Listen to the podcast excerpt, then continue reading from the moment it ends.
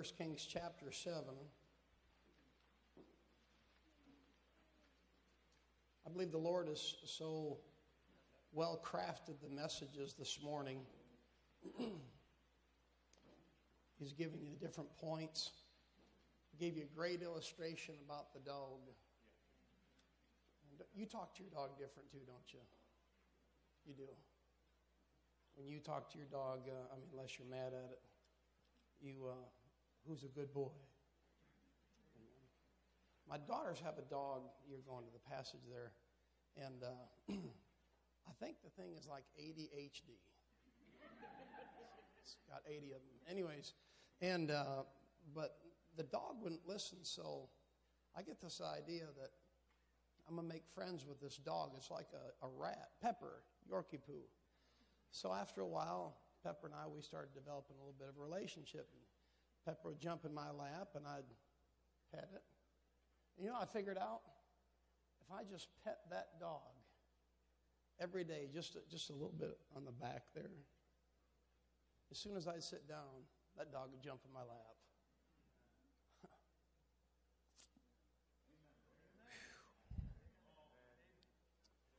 but, uh, and then uh, I taught that dog that if, uh, I don't know if I taught it, but if you go in the car, you're going to McDonald's.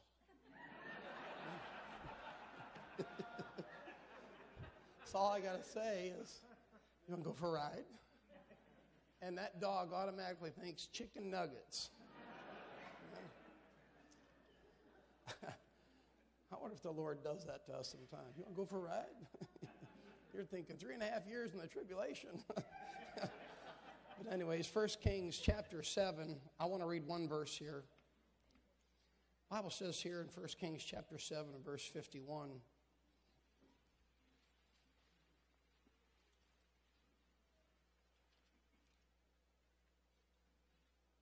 No, that's not what I want.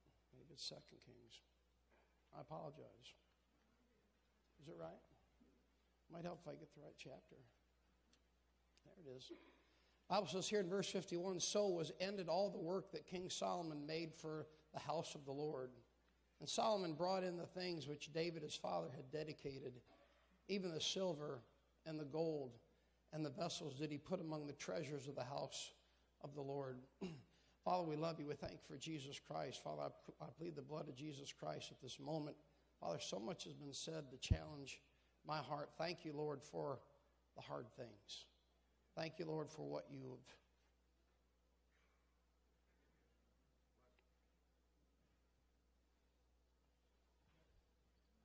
what you put us through and what you brought us through.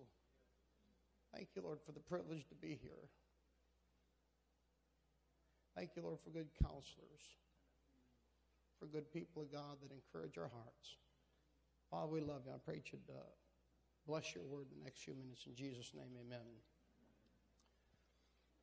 There's a pathway between here in 1 Kings chapter 751. You know what's going on here. The temple is being dedicated.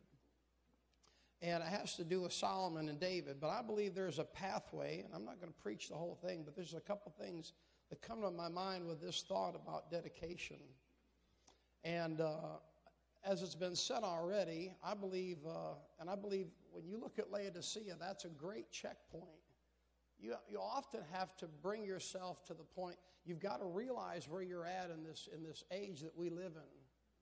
And when you look as pastors, if you look at your church, sometimes you just got to look at the fact that the Bible's right and people are people. And when it says that we have need of nothing, we often come to church, or if we don't, it's because we don't think we need anything. But this pathway of dedication, I believe, lies between uh, chapter 3 and all the way here, culminating in verse 51. If you go back, I'll just give you a couple of them real quick here uh, that have been on my heart. 1 Kings chapter 5, verse 17. This pathway of dedication, it's very well laid out. But in uh, chapter 5 and verse 17, I want you to see here uh, this pathway to dedication, what it needs. It just simply needs the right foundation. It needs the right foundation. Brother Brown, he got up first thing talking about the fundamentals. And you can't get far from the fundamentals. You can't get far from the basics And everything he said is absolute truth. But it needs the, the, the right foundation. It needs, it, it is needed. It says in verse 17 to lay the foundation of the house. Notice here in verse 17 that this foundation in the passage, it's great. That's what the Bible says. It's not only great in size, but it's great in importance. There's nothing greater than our foundation. Well, the Bible says, if the foundation be destroyed, what shall the righteous do? If we're going to be dedicated, if I'm going to be dedicated all the way up in northern Michigan, you can't get there from here, I'm going to have to have that right foundation. It was said about a, a fellow who uh, had the opportunity, I think his name was Frank Lloyd Wright. He had the opportunity back in the 60s to build the Imperial Hotel for Tokyo, one of the most uh, places where the most uh, tornadoes, not tornadoes, earthquakes happen. We don't have any up there in northern Michigan, so I get that thing all switched around there.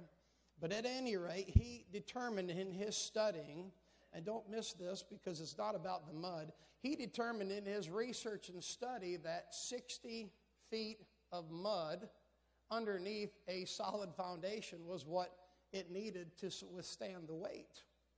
So he built that Imperial Hotel, which is now one of the finest hotels there are, on a foundation of 60 feet of mud. Shortly after that uh, hotel was constructed, what happened is they had the greatest earthquake in over 52 years. And all the buildings around that thing collapsed. But the Imperial Hotel stood. It's not about the mud, it's about having the right foundation. And that thing is great. Not only is it great, but if you look at this in verse 17, notice that foundation is costly. It's costly. Your foundation's costly. You say, well, preacher, what in the world did it cost? Well, it did cost finances. I don't suppose anyone just jumped in a car or a plane and didn't pay a dime to get here. Look, this is part of our foundation. Uh, it was about, what uh, how many years ago? Been coming here six, years now? Five, seven? I don't know, a long time. Not long enough, but it has built us. Amen. We look forward to this. We, I'm telling you what, I don't care how you do it. A, I'm sure it's a blessing how you do it, anyways, amen. But I tell you, as soon as we get home, we start preparing for next year. You say, What do you do? Cut wood. All year long to come to Jubilee. You say, You must hate. I love cutting wood, man. I'd cut some here, but I mean, it's all standing. But it costs. It costs finances. Uh, not only that, but over the years, pastors, uh, for, hasn't it cost friends? Had friends today, and you don't have them tomorrow. Friends come and go. Not only finances, friends, but you know, it's a, the last one family. Hasn't it cost family? To have the right foundation? I'll tell you what, if it hasn't, it will one day. It'll cost. Um, it's the hard things, right? But that foundation, it's great, it's costly. Here's a, here's the thing. Notice this in verse 17 that foundation, it's hewed. H E W E D, hewed. You say, so what? I know. That tells me there's some work put into it. As a young preacher, I'm not really young, but as a younger preacher, often worry about how things look, what they look like, or maybe what I think they should look like often wonder why I sometimes fuss about that stuff so much. And you know what the Lord's doing? He's just hewing me out. He's just chiseling it here and chiseling it there and cutting a little bit off this side and cutting a little bit off that side. No, you, ain't, you got to work on that. Do this, do that. So worry so much about how it looks instead of how I am. Amen. I'm telling you what, I'm in the process. I'm in the saddle.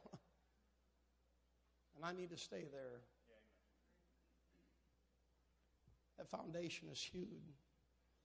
Bible says in Isaiah 51 1, Ye that seek the Lord, look unto the rock whence ye are hewn. Not only has work been put into it, but it still needs more work. Amen? Doesn't your foundation need work? Mine does. Every time I think I got it all figured out, well, I ain't got it quite figured out yet. needs more work. just about the time I think, you know, uh, uh, I'm, I'm proficient at something, something else will come up. kid song, He's Still Working on Me to make me what I think I ain't. We're not as good as we think we are. I worked for a sales supervisor for a number of years. He said this. It's not really inspired, but it's profound. He said, You know what? You're not as good as you think you are. He said, But you're not as bad as everybody tells you you are either. He said, You're somewhere in the middle. The point is, is you're huge. And every once in a while, Lord, take that sledgehammer and knock a big old chunk of your rock off. And you're like, but I need that. He's like, no, you don't. That's a great foundation. It's costly. It's huge. And verse 18, you obviously got not only the right foundation, but the right preparation. I don't want to preach that. In uh, 1 Kings chapter 7, if you look there real quick, I just want to mention this real quick and move on. 1 Kings chapter 7, verse 13, I want you to notice this pathway of dedication. It's a, it's a process. It's a process. But here in, in verse uh, chapter 7, verse 13, I want you to see that this pathway, it needs the right cooperation. Bible says, and King Solomon sent and fetched Hiram out of Tyre. That's the right help. You're going to have to have the right help. Uh, we live up in northern Michigan, and it is, I don't care who you are, how tough you are, it gets lonely up north. It does. I'm glad I got some friends that I can pick up the phone and call. You said, Oh, we just thought you were uh, edifying. No, I'm lonely. That's why I call you. And if I don't call you, it's because I'm too busy. My heels are kicking my hind end. Amen. but I get lonely. And then by about the time I realize I should have called a friend, they've called me. That's a good friend. But I want to show you this. You need the right uh, cooperate. Now, you got to be singular in your separation. Amen. Okay, well, that went over good. Well, it's a good idea. And your personal fellowship, but to get the work of God done, you're going to have to get the right help. And it was back in 2014. I, I, let me back up just a second. I'm watching my time here. But this whole thing about uh, getting the right help, the Lord knew that He was going to call me to be a pastor. I never wanted to be a pastor. Uh, I don't think I had the right estimation of what a pastor was. Uh, I just wanted to be that guy that helped, that guy that pushed. I wanted to be the, the second fiddle man. I wanted to be the guy that if you're the man, that I'm right in your hip. You know what I mean? I'm shoving you, uh, kicking you if I got it. But I want to be that guy that push. I'm okay with second fiddle. But the Lord put me in the ministry about 2014. But I think it was about 2000. Where is it, brother? I was at a meeting at Brother Gunther's, and the Lord dealt with my heart in such a way and that man right there was preaching, Brother Peacock. And I said, I don't know. I don't know what preaching is, and I don't know what it ain't, but it sure got a hold of my heart. And the Lord showed me right there that I need some help. And that was one of the biggest blessings to me to realize that after 17 years of being an associate and being a nobody, by the way, sister, your water is spilling on the ground there. You might want to you might want to know that. But after 17 years of what I thought was I had developed something and I had learned something, that I needed help. And the Lord gave me the right help. And a whole new a group of friends. Man, a whole bunch of decisions to make and a whole bunch of changes to embark on and the hard things to do. But I need the right cooperation. I'm thankful for that. Notice here in verse 14, real quickly, the right help, you know what it is? The right helps faithful. You see that? He's a worker. The right helps faithful. The right help, he's filled with something. And that verse, verse 14, he's filled with wisdom and understanding. And one of the most important things to me is there's plenty of faithful people, amen? There's plenty of people. They probably even say they're filled with the Holy Spirit. But there in verse 15 or verse 14, that faithful person is refreshing. You say, How so? He's cunning. Then the Lord giving you someone refreshing to help you out? Is it all right to point? I tell you what, there's been times, so, time after time, in this room would be filled with testimonies of that preacher right there refreshing me, asking me questions. Hey, how you doing? Oh, someone does care how I'm doing. what a blessing! But that's the right type of cooperation. I want you to see this. Uh, I want to take your Bible, go to 1 Kings chapter 7. We're done. 1 Kings chapter 7. In verse 40, an interesting thing, I'll just touch on it. 1 Kings chapter 7, verse 4, in this pathway dedication, you've got the right type of instrumentation here. And you're going to be dedicated, you're going to need the right tools. And I notice in verse 40, just real quick, you've been given uh, some tools two tools for cleanup and one, one tool for working it up. I just saw that as interesting. The Lord give you, in that passage, you got twice as many tools for personal cleansing as you do working it up, just in that verse. And that spoke to me. You're going to be dedicated, you're going to have to work on personal cleansing. We're, we have to work, preachers. That's, that's what we do. We preach. No one else is going to do it. And if they did, they probably wouldn't be right. But we got to do the work. But two tools for cleansing, one for work. And finally, here in verse 47, that pathway to dedication, it needs the right evaluation. You say, how so? I look at verse 47. Bible says, and Solomon left all the vessels unweighed. Then it says, neither was the weight of the brass found out. I got looking at that thing, and as the Holy Spirit said, You see that? Some things are better left unweighed. Some things you do for Jesus Christ, you can't count. Some things you can't make sense of down here. Some y'all get so frustrated. I'm my hands in the air. You try to make sense of a situation that don't make sense. It doesn't make sense. And the things that you do, you can't count that. Expect you to have you a church of 300 after however many years. You can't count the brass. You can't weigh all that stuff out. Why? The Lord's the one that does the counting. You just got to stay in the saddle. Stay in the saddle and just draw the reins up tight and say, All right, Lord, I've done the best I could. And if I did it again, I probably wouldn't do it any better. And just stop counting stuff. I didn't say stop putting forth the effort. You just got to get the right evaluation of your dedication to Jesus Christ. Stop counting the things and thinking that that, because you did that and you, you were here over here and you did that, that that's got to count for something. It's got to show you some kind of tangible result. I let the Lord weigh those things.